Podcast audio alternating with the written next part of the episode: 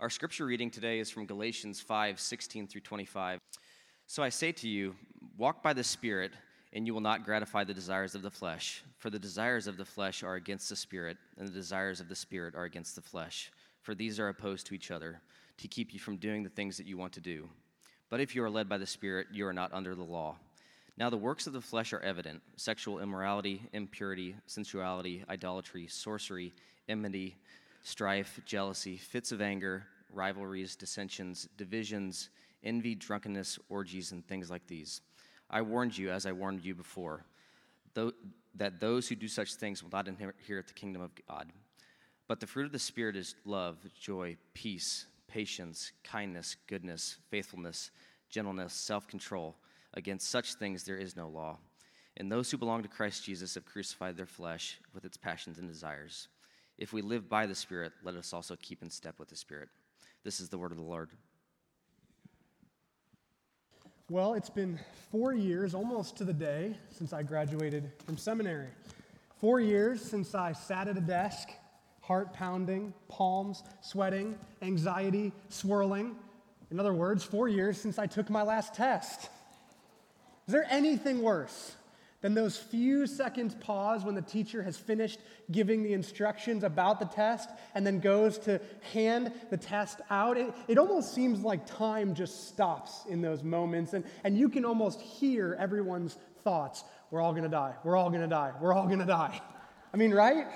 Even if you took your last test years ago, I'm guessing you remember that feeling. Uh, once in college, a professor of mine gave an incredibly difficult test immediately following Christmas break to prove the point that we needed to have studied over break to retain the material. Uh, he was right. I literally handed that test in blank.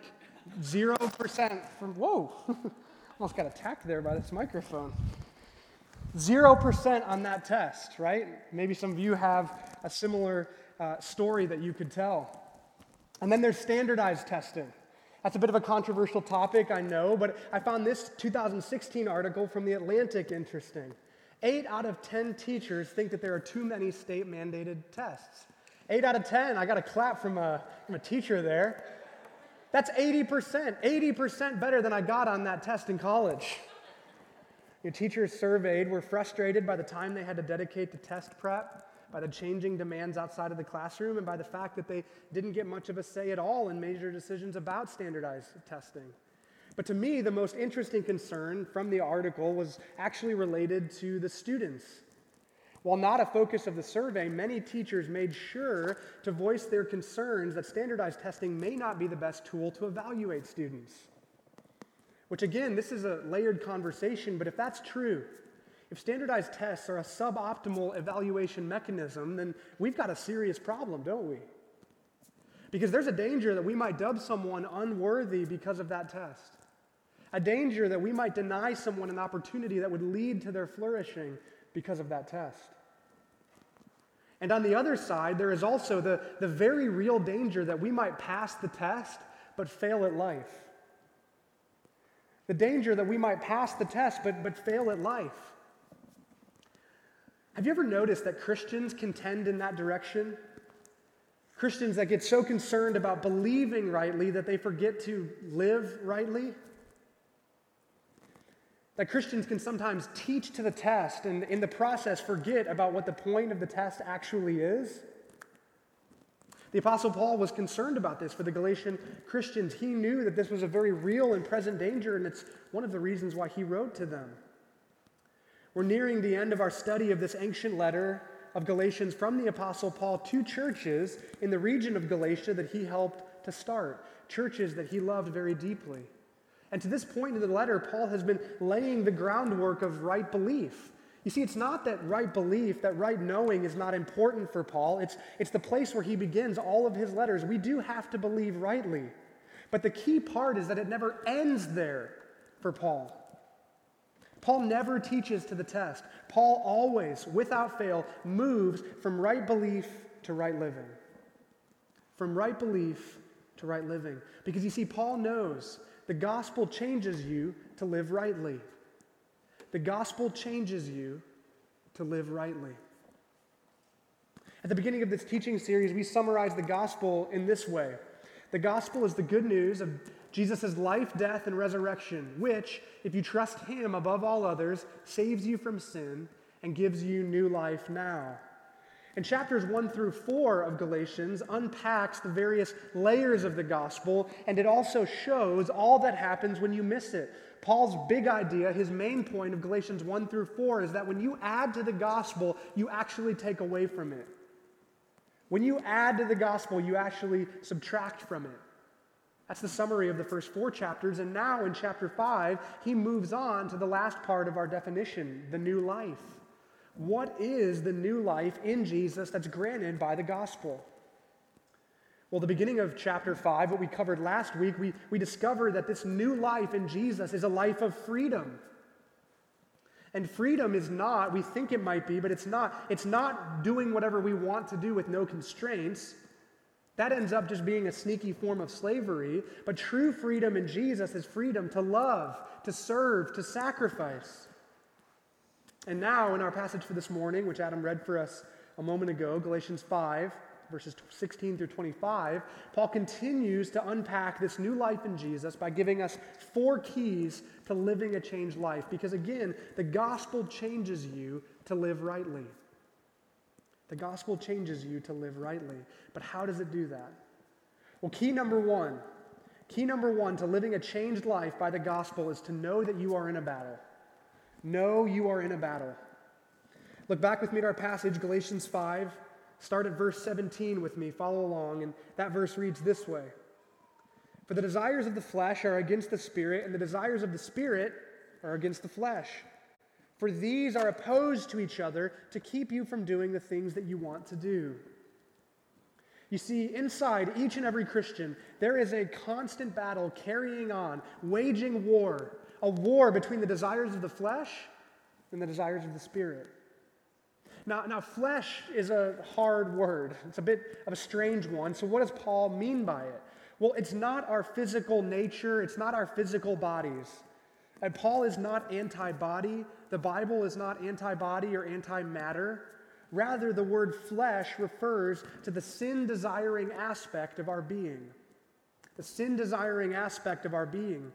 Eugene Peterson, in the message paraphrase, he refers to the, the flesh as the root of sinful self interest, which is helpful. The root of sinful self interest. The flesh is the part of every Christian that yet still turns away from God, rebels against God, rages against God. The flesh is the part of every Christian that keeps them from doing what they want to do, as Paul says at the end of verse 17. But thankfully, Thankfully, Christians find another nature at work within them, their new nature characterized by the Spirit. Author and pastor Tim Keller is helpful here. He writes this He says, There are two natures at work in every Christian the spirit and the sinful nature. And at any point in our life, we will live by one and not gratify the other.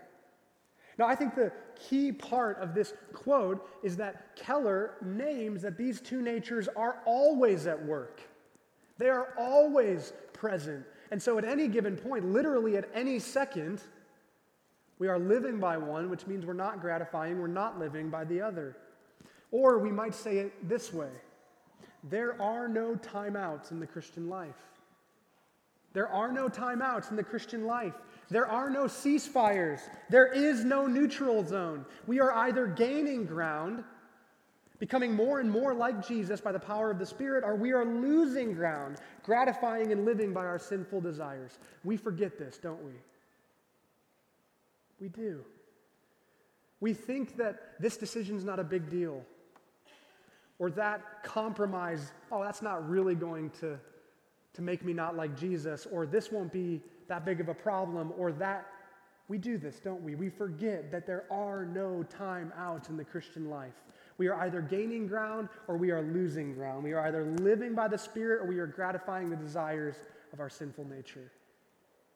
When we forget this, when we trick ourselves into thinking that it's not a big deal or that there is a timeout or that there's a ceasefire now, or if we forget that we're in a battle when we forget this, then it's all too easy to surrender to our sinful nature, which ends up, which results in a life characterized by our sinful nature. And Paul goes on to describe this type of life. Verses 19 through 21, he says, This life is obvious, it's evident. His point is this you know this life when you see it. You know it when you see it. And then he does go on. He lists off some of the characteristics of this life in verses 19 through 21, and it's a long list. I mean, Adam just kept reading and reading and reading. He lists off 15 individual things. But at the end of verse 21, did you notice? He makes sure to say that this list is not exhaustive. The end of verse 21 says, and things like these. In other words, I could go on and on, Paul says, and you could too, because you know this life when you've seen it. You know this life when you see it.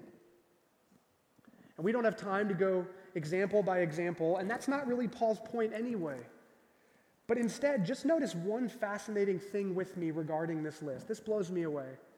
Because going over the list in verses 19 through 21, you, you can't miss it. Both irreligious people and religious people find themselves on this list.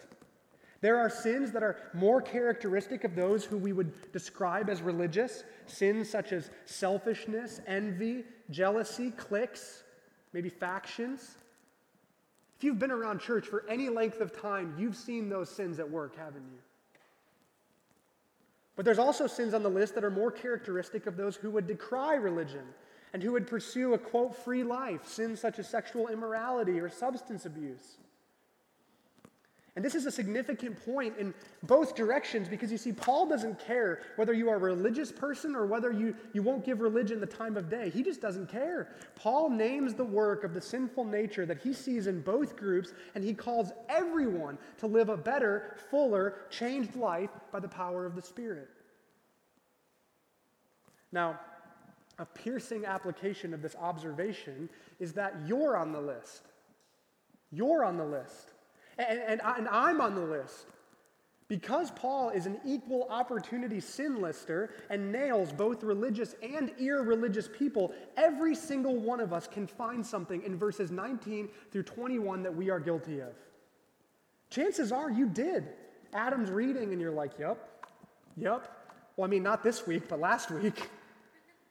We all did that. All of us are guilty, none of us are immune which is humbling, but it's also incredibly overwhelming, isn't it? It'd be defeating if we stopped there. Because if we're all in a battle and if we're all on this list, then how do we win the battle? Are we just destined to lose it? Well, Paul doesn't think so. Because, yes, the first key to living a changed life is to never forget that you're in a battle. Know you're in a battle. But the second key is this know that you're not fighting alone. You're not fighting alone. I'm not fighting alone. That's the second key to living a changed life. Verse 16. But I say, walk by the Spirit, and you will not gratify the desires of the flesh. Yes, we're in a battle, but we're not fighting it solo. And it's important to note that when it comes to this battle between the two natures within us, we, we might trick ourselves into thinking that it's, it's strictly good versus evil. It's the good part of us versus the evil part of us. It's the bad versus the good that's within us. But it's not. You see, it's a battle between our sinful nature and between the Holy Spirit, God Himself. So, yes, we are in a battle against our sin natures, but we're fighting that battle with the God of the universe, literally living within inside of us. I mean, how incredible is that? I don't think we should miss, we can't miss, in fact, the centrality of the Holy Spirit to Paul's argument in Galatians broadly, and then to this passage this morning specifically. The Holy Spirit is all over this letter to these ancient churches. A broadly and a very accurate summary of the entire letter of Galatians would be this Galatians is about the possibility of new life in Jesus through the Holy Spirit. That's your one sentence summary of the book of Galatians. It's about the possibility of new life in Jesus through the Holy Spirit. So the Holy Spirit is all over the place. Broadly in Galatians and specifically in this passage, maybe you noticed as Adam read it, you find the word Spirit an incredible seven times in just 10 verses. Seven times in 10 verses because Paul does not want you to miss it. The Holy Spirit is how the gospel changes us to live rightly. The Holy Spirit is how living a free life of love is possible. The Holy Spirit is how we say no to our sin desires and say yes to God by the glorious and unmatched power of the Holy Spirit, an unparalleled battle partner. There is no one that I would rather go to war with against myself than the Holy Spirit. And the imagery that Paul uses to describe our battle partner of the Holy Spirit and, and how we and how we engage with our battle partner, the imagery, the image that Paul sets forward for us is that of a walk. That of a walk. Verse 16 again, the beginning says, But I say, walk by the Spirit. Walk by the Spirit. Now, when it comes to walking, I'm more like George and Jerry from Seinfeld than I am like Bill Gorman. You all know that Bill loves hiking, right? In fact, him and his family, like right now, at this literal minute, are probably hiking. They're on a vacation, they're trekking across the US, they're hitting six new national parks. I mean, quite probably right now, they're, they're actually walking while we're sitting here. The Gorman family, I did not have to go far to find this picture on Facebook, right? I mean, there's like the first one right there. The Gorman family are all about walking. But George and Jerry from Seinfeld, not so much, right? I resonate with them. I'm with these guys. And not only do they spend an inordinate amount of their lives just sitting in their apartment doing nothing and, and not walking, but there's actually an entire scene. And, and folks, I looked for it. I spent time this week trying to find it. I'm sorry I failed. But there's an entire scene where they have a conversation about how they would enjoy walking a lot more if there were people movers that were installed all over the city of New York. I'm in with them on this idea. I don't know how much it costs. It probably isn't cost effective, but I think I'd walk more if there were people movers all over Kansas City. So I'm more like George and Jerry, not like the Gorman family. But I wonder if I'm missing something. Because not only is walking incredibly good for your health, get those steps in, people, right? Walking is a major theme, a major metaphor in the Bible. A while back, I just started circling every time I saw the word walk in the Bible. You circle a lot when you do that. It's all over the place, and most often it's used as this beautiful metaphor for our, our journey, our long obedience in the same, direct, same direction toward God. Walking with and walking toward God. It's a good metaphor, isn't it? Because think about what it is to learn to walk. It's a struggle. There's a lot of falling down, and there's a lot of getting back up again. And we learn to walk best, don't we? When we rely on someone stronger than us, someone more skilled than us, someone more accomplished than us. And this is why Paul shifts the metaphor ever so slightly in verse 18. Did you notice that? In verse 16, he says, walk by the Spirit. In verse 18, he says that we are led by the Spirit. That's beautiful, isn't it? Because you're still walking, but you're not in charge. You're not leading out. The Holy Spirit is. He's leading, guiding, directing. I mean, it's a lot like me and my 15 month old son, Owen. When he took his first steps, it was, with his, it was with his fingers in my hands. It was as I led him. And even now, several months later, even though he can walk on his own, he still walks a whole heck of a lot better if I lead him. Now, this metaphor does break down with me and Owen because growth for Owen, as he walks, eventually means that he's not going to need my help anymore to walk. That's growth for Owen. Eventually, I'm not going to help him anymore. Now, he still needs my help right now, for sure. I mean, even lately, what's been happening in our backyard is his brother will be swinging back and forth, and Owen's kind of over the swing right now, and so he wants to get to the slide. And so he starts walking across the path where the swing is swinging to get to the slide. And, and because the swing is not there right now, he's going to be safe, right? That's, that's in his mind. But he has no idea that that swing is coming to destroy him in three, two, one, and then, and then whoosh, right? I, I come in and I, I save him. I save the day. And do you know how he repays me? You know how he thanks me for saving him? He yells at me. He gets so mad that I impeded his brilliant walking progress. How dare you, Dad? I know how to walk. And, and, I swear, one of these days, I'm just going to let it all play out. Right? I'm just not going to save the day. I'm going to let the swing come in, and then boom. I mean, he'll never do that again. Okay, I won't do that. I won't do that. He needs my help now, but he won't in the future, right? That's growth for him. It'd be odd, it'd be a failure of me as a parent if I still had to hold his hand as he walked across the graduation stage in 17 years. But see, with us and God, it's actually the exact opposite, isn't it? Because growth for us as we walk means that we realize more and more and more that we want to be led by the Spirit. Growth for you and I in the Spirit means I'm like, hey, I'm good not being on my own. I need you, Spirit. Lead me, guide me, direct me, all the more. Never let my hand go. The more and more you walk with the Spirit, the more and more you realize you don't want to walk without Him. The more and more you walk with the Spirit, the more and more you realize that's the better way. The more and more you walk with the Spirit, the more and more you realize that that's the path towards flourishing, that that's the best life, that dependence on the Spirit over and over and over again, day in and day out, that's how this new life really starts to click and fire on all cylinders. So it actually works the opposite way. Owen grows as he learns to walk on his own. I grow as I learn that I never want to let go of the hand of the Holy Spirit as he leads and guides and directs and empowers. So walk with your helper. Walk with your helper to wage war against your sinful nature. Helper. That's the, Jesus' name for the Holy Spirit from the Gospel of John. And that's a good image too. The helper. Because a lot of the time, I think we're confused by what it means on a daily basis to walk by the Spirit. It sounds nice, it sounds kind of sweet and, and picturesque, but it's kind of a squishy, churchy concept. Walk by the Spirit, that sounds good on Sunday, Paul, but how do I do that on Monday? How do I bring that idea to the rest of my life?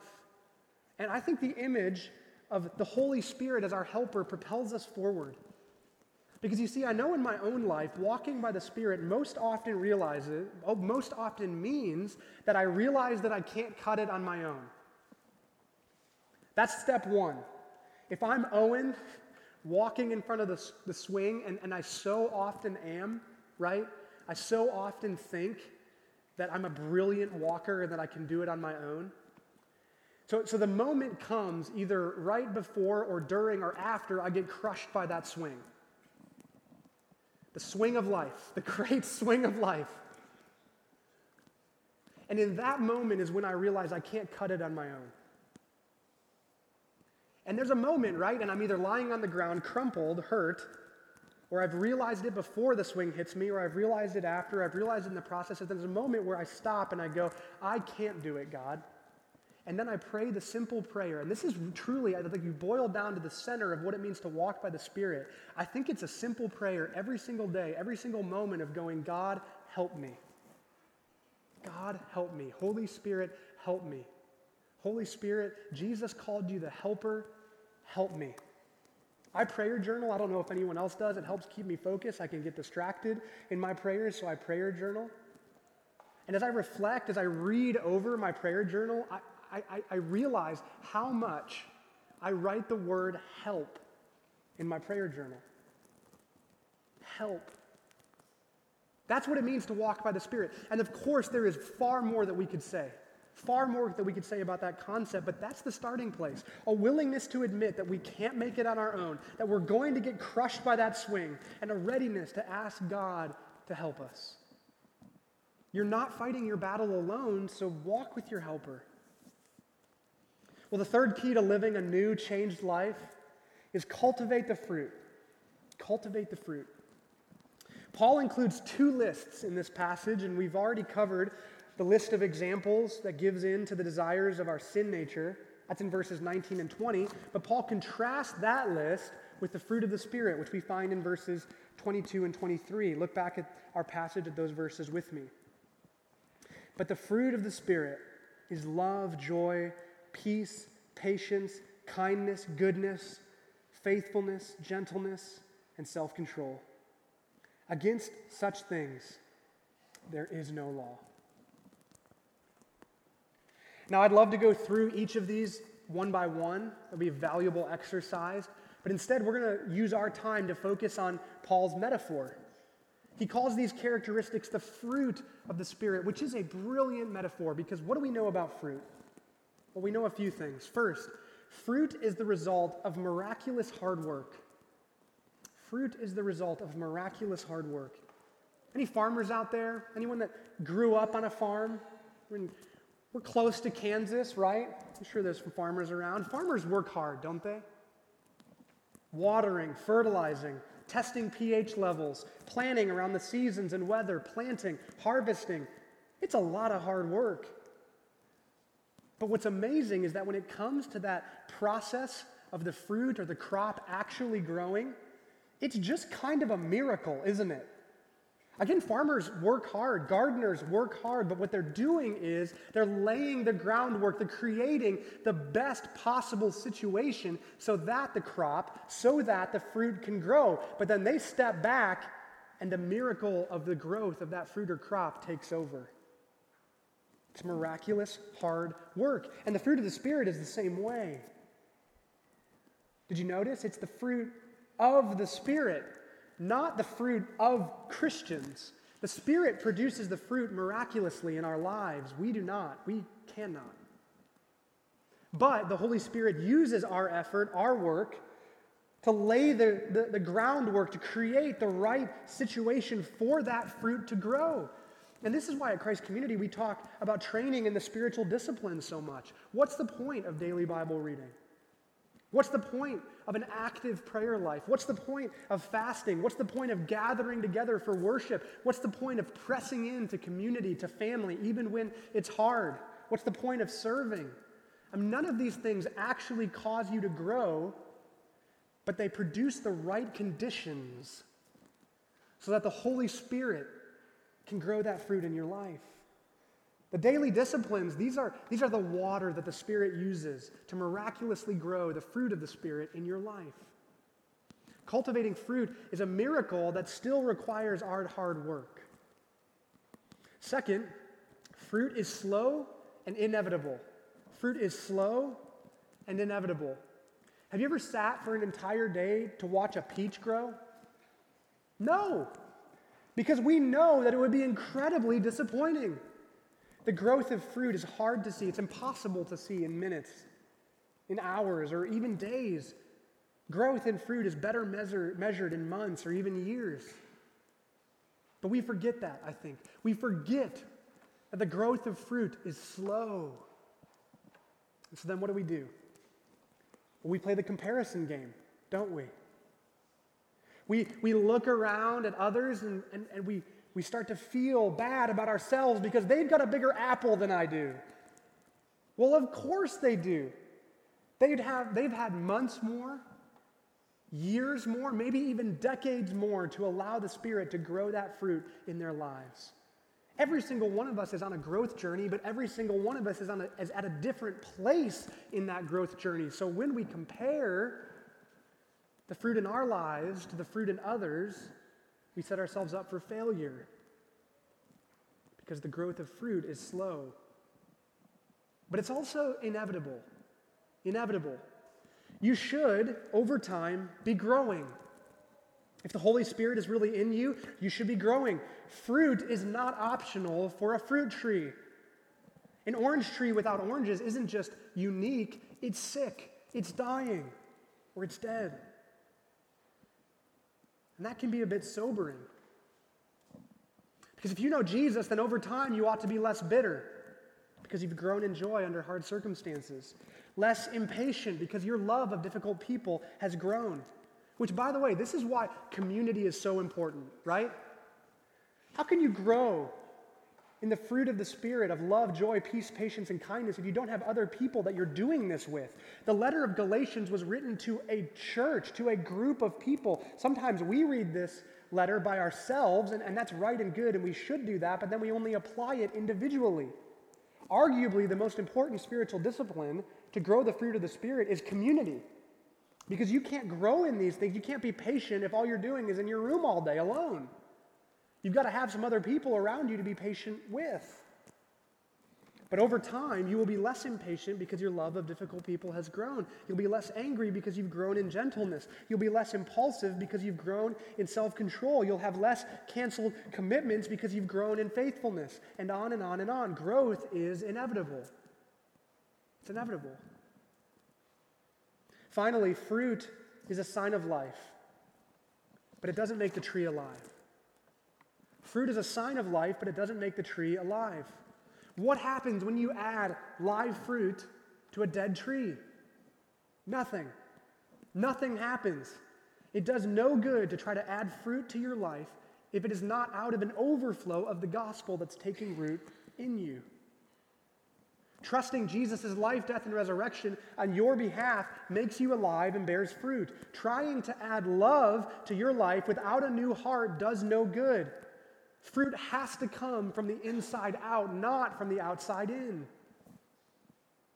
This is important because some of us deceive ourselves into thinking that we are growing in the fruit of the Spirit, but all we're actually doing is taping live fruit to a dead tree. You know what happens when you do that? It rottens and it dies quickly. And we see this in the fruit of the Spirit, don't we? Kindness on a dead tree becomes selfish ambition. You're nice to people, but only so that you can manipulate them for your aims, your, your own aims and goals. You're kind so you can control people, or self control. Self control on a dead tree becomes rigidity, it becomes legalism. Live fruit rots on a dead tree. And this is why some, sometimes the most disciplined, moral people are actually the ones that are the most dead trees. Because the fruit cannot bring life, it is a sign of life. And this brings us to our final point in the morning, our final key. I mean, there's more that we could say about the fruit of the Spirit, to be sure. But importantly, you'll never hear Paul talk about growth in the Christian life without ending on Jesus. He doesn't, importantly, complete his thought train at the end of verse 23. No, he continues on to verse 24, and this is what he writes there. He says, And those who belong to Christ Jesus have crucified the flesh with its passions and desires. Yes, the second half of this verse is very important. We are to crucify the flesh. We are to, to battle against and to fight against and to crucify, crucify the sinful nature that has its own passions and desires. That's important. But did you see that that came second? Did you catch the order? Yes, you are in a battle. Yes, you must fight. Yes, you should grow. But don't miss that first, at the top of that verse, first and foremost, you belong to Jesus. You belong to Jesus. That's the fourth key this morning. To live a changed life, you need to rejoice because you already belong to Jesus. Nothing makes fruit grow more than meditating on and rejoicing in the fact that you, in faith, already belong to Jesus. He has been crucified, so you can crucified. That's the order, and we can't flip it. Every other religious system flips it. Crucify your sinful nature, then you can come to Jesus. Clean yourself up, and then you'll be accepted by God. But Christianity is upside down. It's backwards, it's opposite, because Paul says, Don't you know that you already belong to Jesus? That sinful nature, it's got nothing on you anymore. You already belong to Him. You are already a son. You are already a, a daughter. So rejoice. Rejoice. It's like the old hymn by Charles Austin Miles I'm in Christ now rejoicing. From old Adam I am free all old things becoming both new and heavenly. I'm tasting and enjoying life and peace and liberty. Praise God, I'm in Christ eternally. I mean, you just wonder if he was reading Galatians when he wrote that. The possibility of a new life in Jesus by the power of the Spirit. The more and more that we remember this, the more and more that we sing this beautiful melody over our lives, the more and more the fruit of the Spirit will grow inside of us.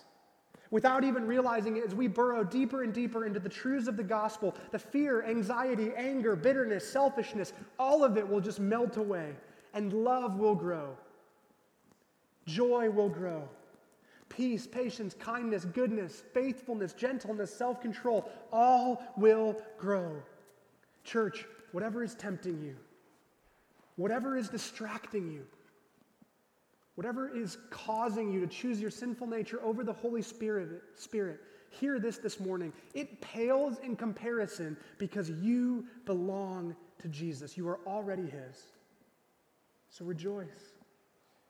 And the more you rejoice, the more you make that your posture, the more the deeper roots of the gospel will go into your heart, which means the richer the fruit in your life. Let's pray, asking God to help us with that right now. Father in heaven, we do rejoice. We do rejoice that we belong to Jesus. We're grateful, Lord, not only for the gift of Jesus, but also for the gift of the Holy Spirit, who is so important to this process, who allows us to fight the good fight and fights with us to battle and destroy our sin nature so that we can become more and more like Jesus, so that we can, we can live more and more and grow more and more the fruits of the Spirit within us. Thank you for Jesus. Thank you for the Holy Spirit. May we keep on rejoicing, not only with our words, but with our lives. It is the name of your Son, Jesus, by the power of the Spirit, that we pray. Amen.